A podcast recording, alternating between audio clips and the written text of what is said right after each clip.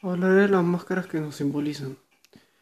Algunos ven que algo llamado la, la teoría de, los, de, las personas habla que cuando vos abarcas un personaje y ese personaje lo que hace es sacar lo mejor de vos. Por ejemplo, un, uno de los psicólogos que, me, que veía, un pibe que derivaba bien los factores, él usaba un, un acrónimo, un personaje ficticio con iniciales de un nombre, que lo hacían llamar. Por ejemplo, no te llamas, por ejemplo, yo no me llamo Ignacio, me llamo Neo. Ignacio y Neo son personajes completamente distintos, porque Neo es la mejor versión de Ignacio. Esto denota que mi personalidad sería mejor, porque depende con quién te gusta o con quién o quién te llevas. Por ejemplo, uno no es lo mismo con quien está que con quien no. Hay grupos que te sacar lo mejor de vos y grupos que no. Hay personas que al definir por un nombre, su persona cambia. ¿Por qué? Porque el personaje que abarca esa personalidad es.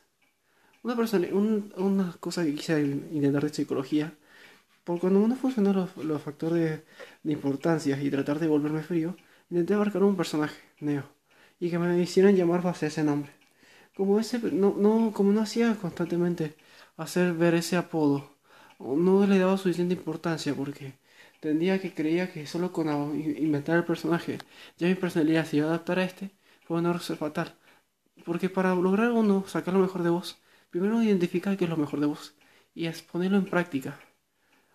Y si eso no funciona, usar el acrónimo de un personaje que sea lo mejor que vos, ya sé que te llamen con ese nombre o ese acrónimo.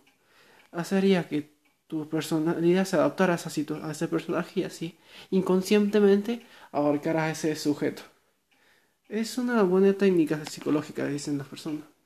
Pero el problema es que lo que cuesta primero para cambiar acciones y, y, y generar eh, cosas, necesitas cambiarte a uno, cambiarte mentalmente por pasos.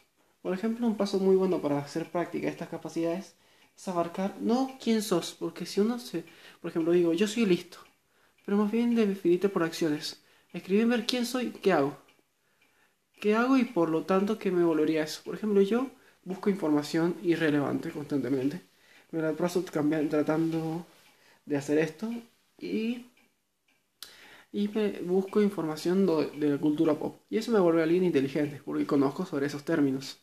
Pero en, términos que desconozco, por ejemplo, grupos sociales, no qué, cómo funciona un grupo social. Cómo hacer un grupo social, eso ya es más complicado. O factores de la escritura. Soy alguien paciente. Y luego vemos por qué debería ser alguien paciente. Abarca una lista con, tu, con, con, las, con las cosas que haces constantemente. Y así te darías en cuenta cuáles serían tus errores y qué problemas que tendrías cambiar. Usando un simbolismo como un acrónimo de un personaje y así podrías sacar la mejor de vos.